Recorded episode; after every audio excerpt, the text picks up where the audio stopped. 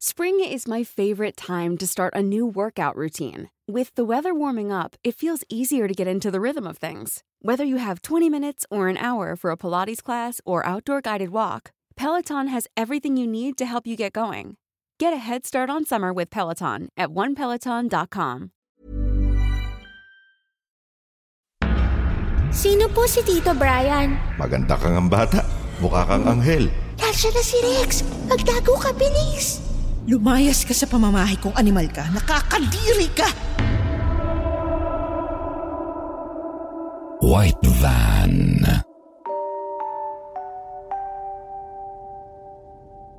Dear Sir Jupiter, Ako po si Rina, ang inyong masugid na tangahanga na isang call center agent. Nagbabalik po ako ngayon para ibahagi sa inyo ang karanasan ko na nangyari noong taong 2004. Sampung taong gulang pa lamang ako noon nang kunin ako ng tita Carla ko mula sa bahay namin sa Pagudpod. Sa pilitan niya akong kinuha sa aking ina na kapatid niya dahil sa pagkalulong ng nanay ko sa pinagbabawal na gamot. Opo, Sir Jupiter. Isa pong drug addict ang nanay ko noon at pinalaki niya ako na parang hindi tunay na anak. Lumaki akong walang ama at ang lola Carmela ko lang ang nagpakain, nag-asikaso at nagpaaral sa akin sa public school hanggang sa magsampung taong gulang ako. Nang mapag-alaman ng tita Carla ko na pinapabayaan ako ng nanay ko, agad siyang gumawa ng paraan para mailayo ako sa kanya. Hindi raw magandang ihemplo si nanay sa akin.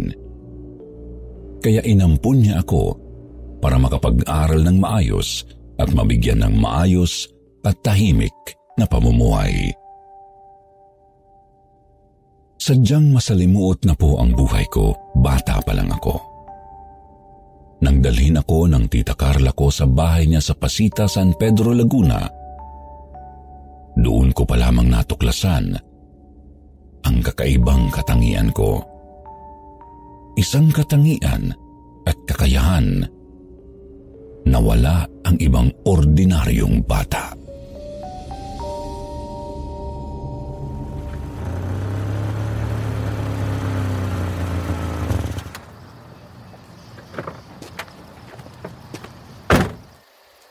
Tita Carla!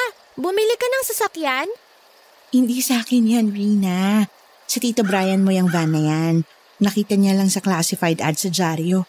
Mura kasi, kaya binili niya. Sino po si Tito Brian? Hi, Rina. Siya si Brian, Rina, bagong boyfriend ko. Magdi three months na kami next week. Tama nga sabi ng tita Carla mo. Maganda kang ang bata. Mukha kang anghel. Salamat po, Tito Brian. Halika, sumama ka sa amin ng tita Carla mo. Iti-test drive natin itong binili kong van. Hinawakan ako sa pisngi ng lalaking matangkad na medyo moreno ang balat at tadtad ng buhok ang mga braso at mukha. Siya pala ang boyfriend ng tita Carla ko. Sa totoo lang, Sir Jupiter, hindi ko lubos akalain na ganoon ang tipong lalaki ng tita Carla ko. Medyo bad boy looking na mukhang action star na hindi naliligo. Bata pa lang ako noon pero iba na ang kutob ko sa tito Brian ko. Iba siya makatingin sa akin. Malagkit. Saka lagi niya akong kinikindatan. Hindi bata ang turing niya sa akin. Dalaga. Malaking bulas kasi ako nung bata pa ako.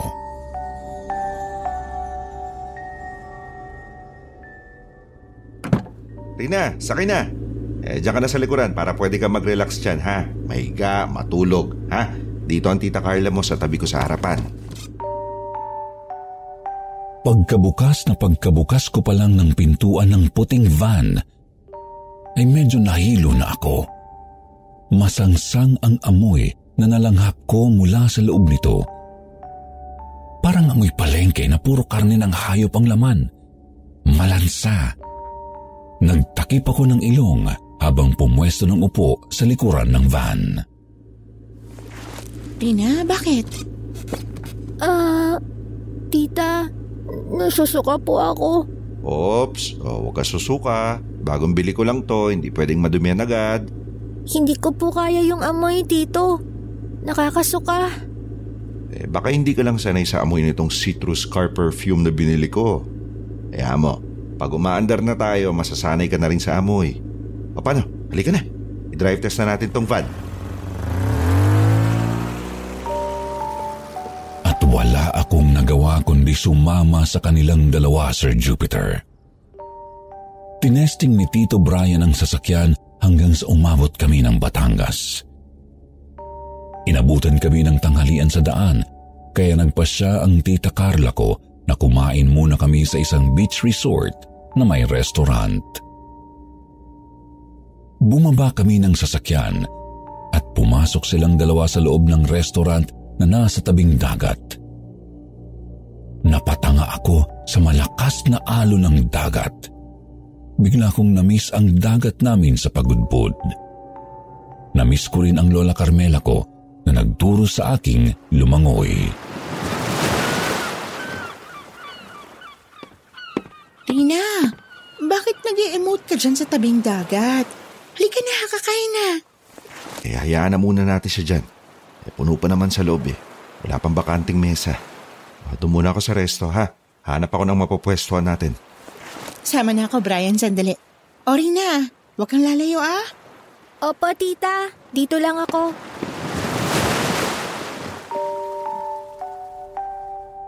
Ilang minuto akong nakatitig sa dagat. Nang biglang makarinig ako ng malakas na sigawan at tilian ng mga bata. Hinanap ko ang pinanggalingan ng boses at laking gulat ko nang makita ko ang puting van ng Tito Brian ko na puno ng mga batang nagkakalampagan mula sa loob. Lahat sila gustong lumabas sa bintana. May batang payat, may batang mataba, may batang puro sugat ang mukha, at may batang babae na mukhang foreigner. Hindi klaro ang itsura nila dahil tinted ang mga bintana. Pero naaaninag ko sila mula sa labas. Bagka! Isusumbong kita sa daddy ko! Bagka!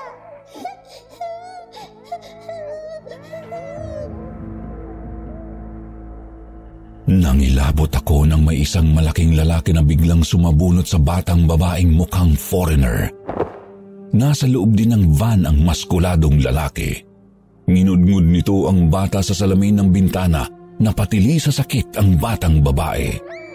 Lalong nag-iyakan ang mga bata sa loob ng van. Rex!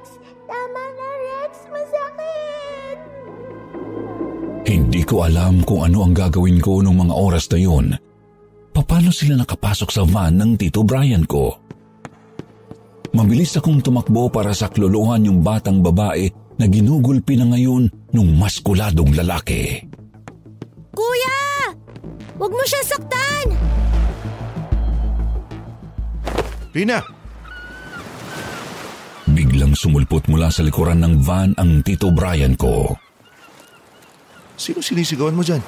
Ha? Ah, y- yung bata kasi tito. Sinasaktan siya nung... nakapagsalita pa nang biglang nanglaho ang mga iyakan ng mga bata sa loob ng sasakyan ng Tito Brian ko.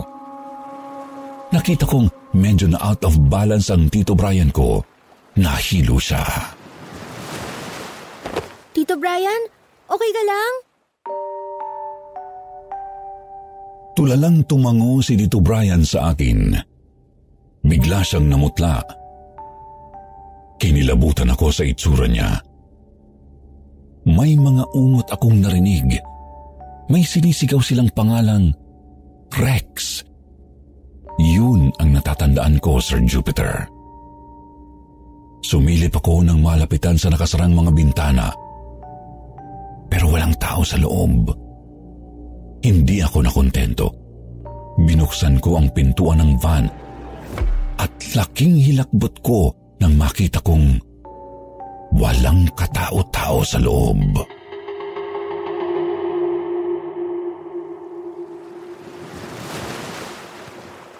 Rina, halika na. Kumain na tayo. May table na tayo sa loob. Pero tita Carla, may nakita ako mga bata sa loob ng van. Umiiyak sila. Mga batang duguan. Humihingi ng tulong. Alam ko. Alam mo, tita? Nakita mo rin ba sila kanina? Shh! Saka na tayo mag-usap. Nagugutom na ako. Halika na sa loob. Nang gabi na yun, ipinarada ni Tito Brian ang van niya sa loob ng garahe ng tita Carla ko bago sinara ang gate ng bahay. Papaakyat na ako sa kwarto ko nang marinig ko silang nag-uusap. Bumaba ako at pumunta sa kusina para pakinggan sila. Brian, yung totoo, saan mo nabili tong van na to? Eh, sa isang kabarkada ng kumpare ko na taga-tondo. So, hindi totoo na sa classified ads mo nakita ang van na to? Bakit? May problema ba? Malaki, Brian. Malaking problemang dala ng van na binili mo. Ibang vibes ko sa sasakyan na to. Mabigat, madilim, nakakapanlumo. Tama, Serena. Nakakasuka. Anong paki mo? Brian, may nararamdaman akong kakaiba mula sa'yo. Lai ba kayo ng mga mangkukulam, Carla, ha? Bakit ang dami yung nararamdaman at nakikita ng pamangkin mo na hindi ko naman nakikita at naaamoy man lang? Hindi kami mangkukulam. May ESP ako, Brian. ESP? Hanapin mo sa encyclopedia ang kahulugan ng ESP para maunawaan mo. Ibalik mo na sa pinagbilan mo tong van na to. Bukas na bukas, ayoko nang makita tong sasakyan mo sa garahe ko, okay? Pinagtawanan lang ni Tito Brian si Tita Carla bago sila tuluyang pumasok sa loob ng bahay. Nagmadali akong nagtago sa kusina habang tinitingnan silang papaakyat sa kwarto ng Tita Carla.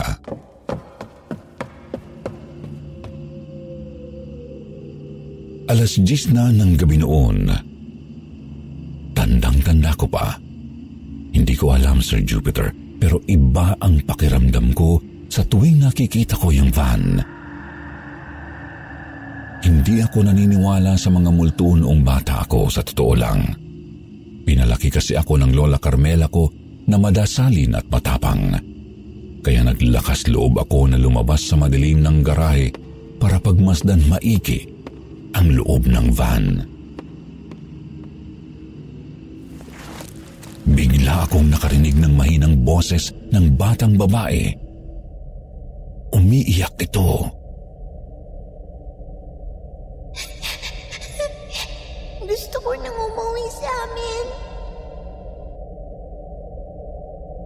Dahan-dahan kong binuksan ang pintuan ng van. Pero nakalak ito. May tao ba dyan?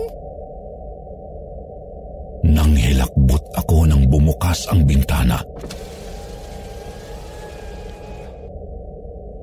Dahan-dahan akong sumilip at doon sa loob ng madilim na van, nakita ko ang isang batang babaeng mukhang foreigner na naka-school uniform pa na umiiyak habang tinatakpan ang basag niyang mukha. Anong nangyari sa'yo? Bakit ka umiiyak? Nagsipaglabasan na silang lahat, pero pinili ko na magstay dito. Sinong sila?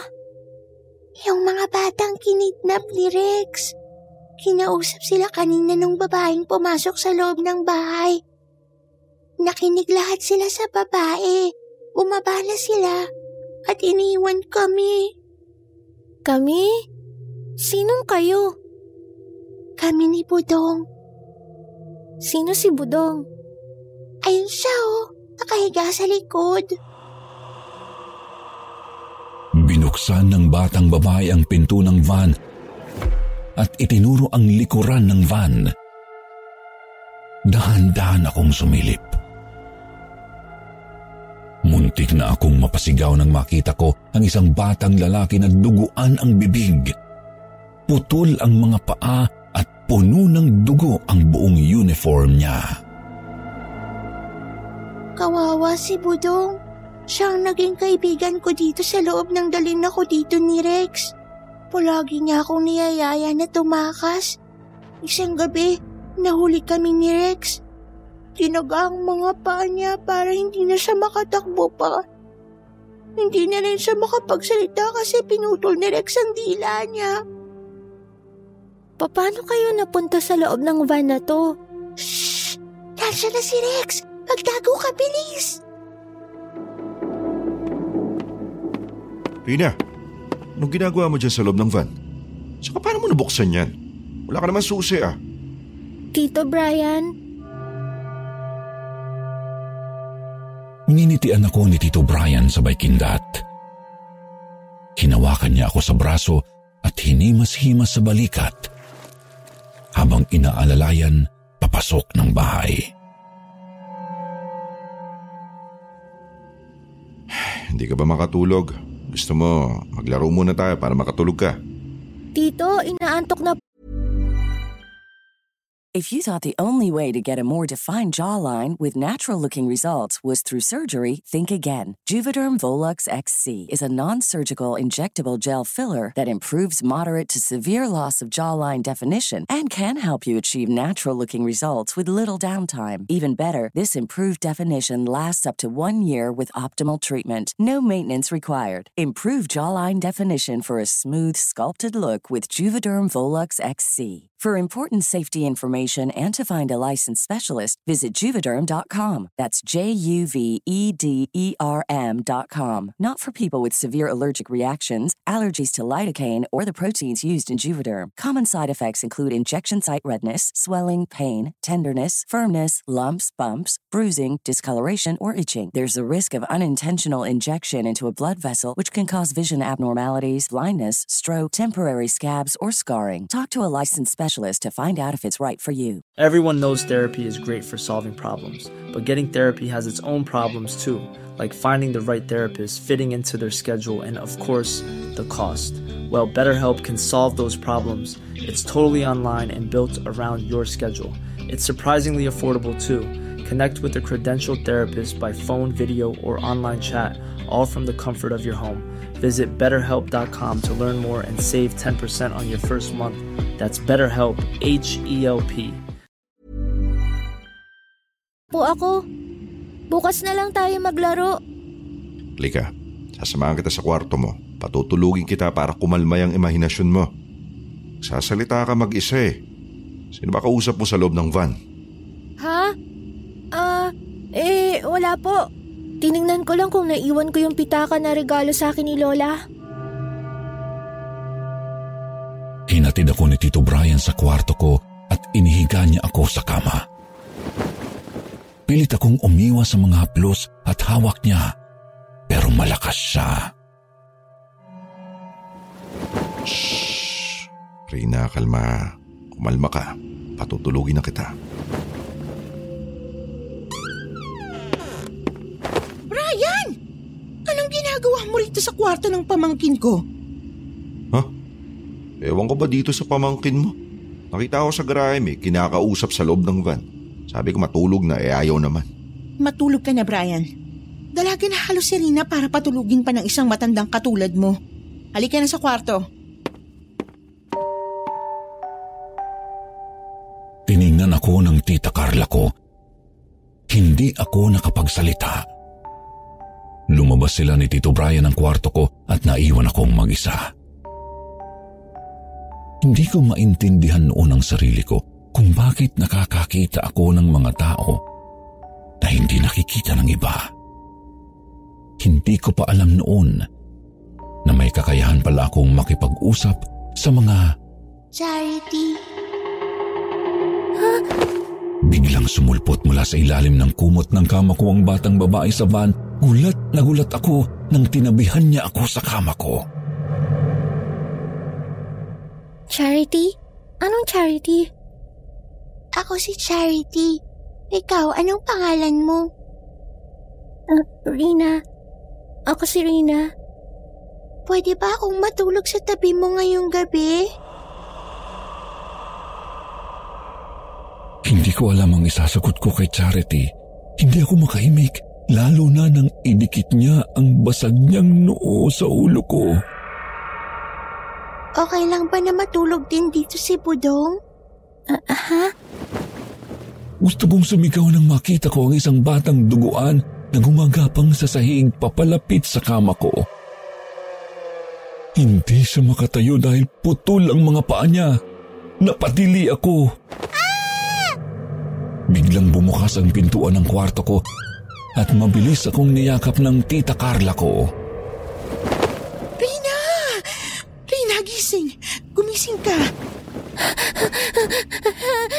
Tita Carla! Binabangungot ka! Hindi, hindi ako binabangungot. Nandito si Tito Brian kanina. Sinundo mo siya. Tapos paglabas niyo ng pinto, tinabihan ako ni Charity. Gusto niya matulog sa tabi ko, tita. Takot na takot ako na makita ko ang batang lalaki na putol ang mga paa na gumagapang sa sahig. Puro dugo ang uniform na suot niya. Putol ang dila niya. Hindi siya makapag... Rina, binabangungot ka lang. Bangungot lang ang lahat. Kanina alas 7 ng gabi ka patulog nang umuwi tayo mula sa Batangas. Natatandaan mo? Hindi, Tita Carla. Alas 10 ng gabi nandun pa ako sa loob ng van. Kausap ko si Charity. Kausap ko yung batang babae na basag ang mukha. Shh! Kumalma ka, Rina. Tita, maniwala ka sa akin. Hindi ako binabangungot. Kilala ko si Charity.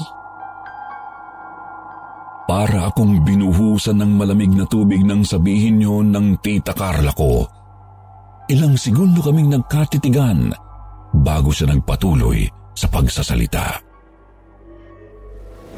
Isa si Charity sa mga batang estudyante na kinidnap ng isang lalaking nagangalang Rex. Galing sa mayamang pamilya si Charity. Isa siyang batang malungkot na napabayaan ng mayayamang magulang. Matagal na siyang gustong kidnapin ng mga sindikato para pagkapirahan at si Rex na dating nagmamaneho ng puting van ang siyang kumidnap kay Charity. Hindi lang si Charity ang biniktima niya. Marami pang mga batang palaboy sa kali. Mga batang pinabayaan ng mga magulang nila. Paano mo nalaman ang lahat ng to, Tita Carla? Bakit sila nangingidap ng mga bata? Organ for sale. Gusto nilang ibenta ang mga organs at lamang loob ng mga bata sa mga ospital at mga pamilya ng mga taong nangangailangan ng organ donor. Marami na silang naibenta ng mga organs ng mga bata. Isa na rito ang puso ni Charity. Oh, tita, bakit mo alam ang lahat ng to? Dahil may kakayahan ako makipag-usap sa mga kaluluwa ng mga patay. Malakas ang extrasensory perception ko o yung tinatawag nilang sixth sense. Kaya bukas ang third eye at ang portal ko sa mundo ng mga kaluluwa at espiritu. Sa katunayan, matagal ko nang inililihim to, Rina, mula sa nanay mo at sa Lola Carmela mo. Isa na akong medium ngayon at nag-aaral ako para lalong palakasin ang paranormal gift ko. Gift? Oo, Rina. At meron ka ring gift na tulad ng sa akin. Alam mo ba yon? Kaya nakakausap mo si Charity. Gising ka man o tulog. Hindi, tita. Natatakot po ako. Ano ang dapat natin gawin para matigil to? Hindi tayo titigil, Rina. Dahil ito ang calling natin mula sa itaas. Gagamitin natin ang sixth sense natin para makatulong at gagabayan kita every step of the way. Pangako ko yan sa'yo, pamangkin ko. Promise? Promise. Kaya matulog ka na ha. Mag-usap tayo ulit bukas.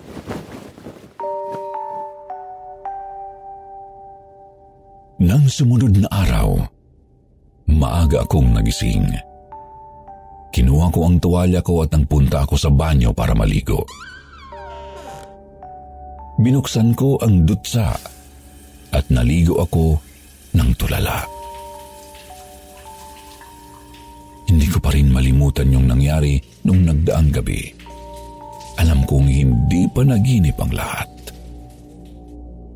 Alam ko na nakita ko at nakausap ang multo ng kaidaran kong bata na si Charity. Maya-maya, nakarinig ako ng kaluskos mula sa labas ng banyo. Natigilan ako at napayakap sa sarili nang maramdaman kong biglang lumamig sa buong banyo.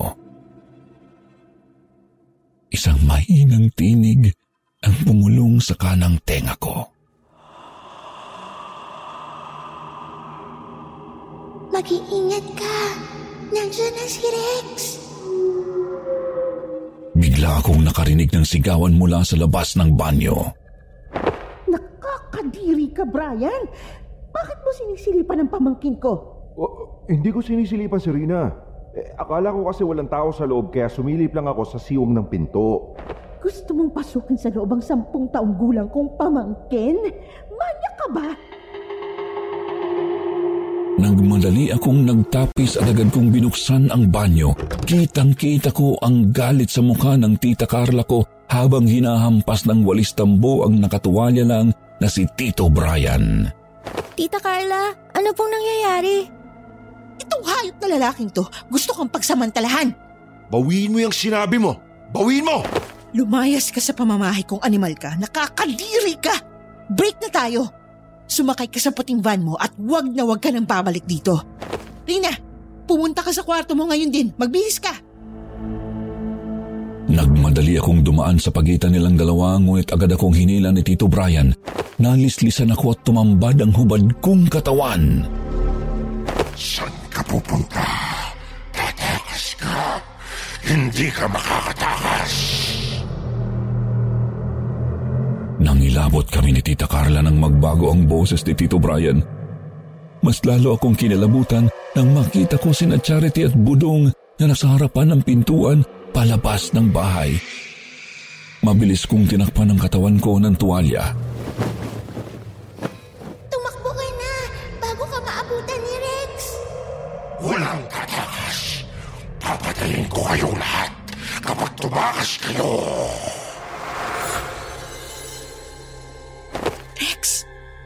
Ikaw ba yan? Rex! Biglang tumumba sa sahig si Tito Brian at nangisay ito na parang may epilepsy.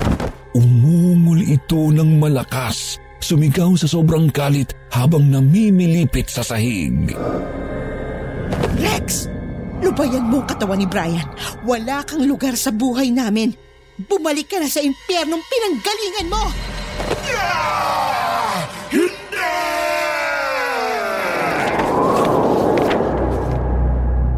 Marami ka ng mga batang pinatay. Pinalaya ko na ang iba sa kanila. Hindi makaalis ang ibang mga bata dahil pinipigilan mo sila. Isa kang demonyo! Lumayas ka sa pamamahay ko at sa buhay naming lahat! Biglang tumayo si Tito Brian na parang isang malaking oso na gutom na gutom sa laman. Para itong halimaw na tumakbo pasakay sa puting van habang sumisigaw. Takot na takot ako, Sir Jupiter. Ngayon lang ako nakakita ng taong sinapian ng masamang kaluluwa. Hindi kayo makakatakas. Hindi! Pinaandar ni Tito Brian ang van. Binangga nito ang nakasaradong gate ng bahay ni Tita Carla. Wasak ang tarangkahan. Nagmamadaling nagmaneho si Tito Brian papalayo sa bahay. Halos mahimatay ako sa takot pero naagaw ang atensyon ko ng boses ni Tita Carla nang magsalita siya.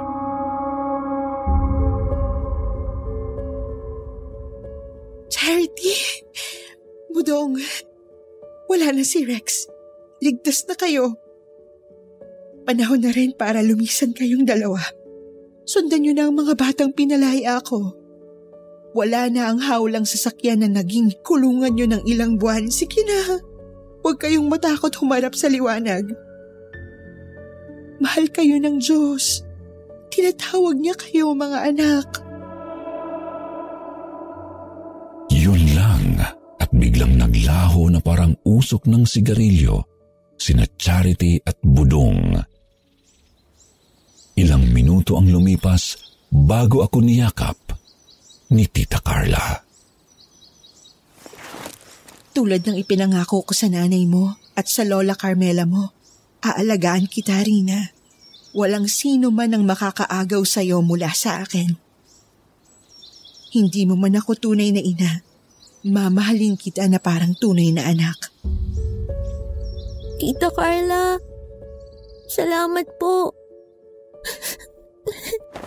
I love you, tita.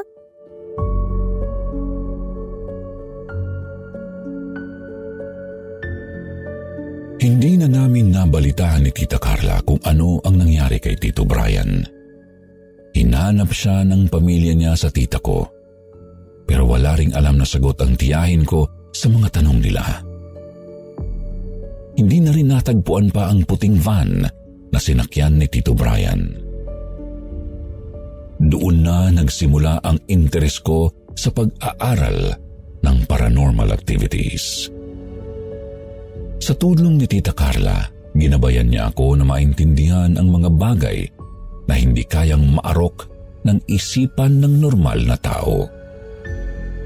Niyakap ko ang gift ko na sixth sense sa tamang paraan. Magmula noon, hindi na ako natakot pa ng lubusan sa mga multo at ligaw na kaluluwa. Ang mahalaga, matulungan ko sila. Laking pasasalamat ko sa Diyos dahil mayroon akong mapag-arugang tiyahin na higit pang nagmahal sa akin kesa sa tunay kong ina. Hindi niya ako pinabayaan kahit kailan. Hindi katulad ng ibang mga batang na-kidnap sa lansangan dahil sa kapabayaan ng mga magulang nila. Mapalad ako at meron akong Tita Carla. Paminsan-minsan ay dinadalo namin si nanay sa pagunpod. Pero tulad ng inaasahan, wala talaga siyang pakialam o interes na alagaan at kupkupin ako. Oo, nanay ko nga siya. Pero kahit kailan, hindi ko siya naging ina. Ganon siguro talaga ang buhay. Na pabaya sa mga anak. Dahilan upang ang kanilang mga anak ay madisgrasya at mapariwara. Pero ganun pa man, mataas pa rin ang respeto at pagmamahal ko sa tunay kong ina. Kahit nalulung siya sa bawal na gamot at halos makalimutan na may anak siyang katulad ko. Ipinagdarasal ko na lang siya araw-araw, minuminuto tulad ni na Charity at Budong na minsang nawalay sa kanilang mga magulang. Hanggang dito na lamang po Sir Jupiter at maraming salamat sa lahat ng inyong mga tagapakinig, maging tunay mang ina o may puso ng isang ina na tulad ni Tita Carla. Magandang araw po sa inyong lahat.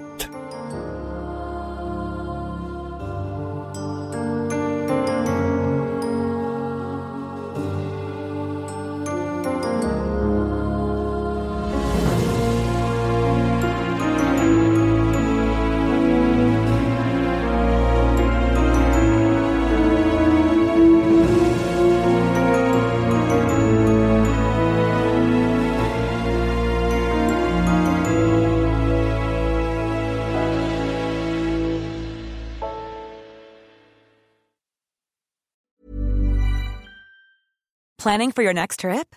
Elevate your travel style with Quince. Quince has all the jet setting essentials you'll want for your next getaway, like European linen, premium luggage options, buttery soft Italian leather bags, and so much more. And is all priced at 50 to 80% less than similar brands. Plus, Quince only works with factories that use safe and ethical manufacturing practices. Pack your bags with high-quality essentials you'll be wearing for vacations to come with Quince. Go to quince.com slash pack for free shipping and 365-day returns.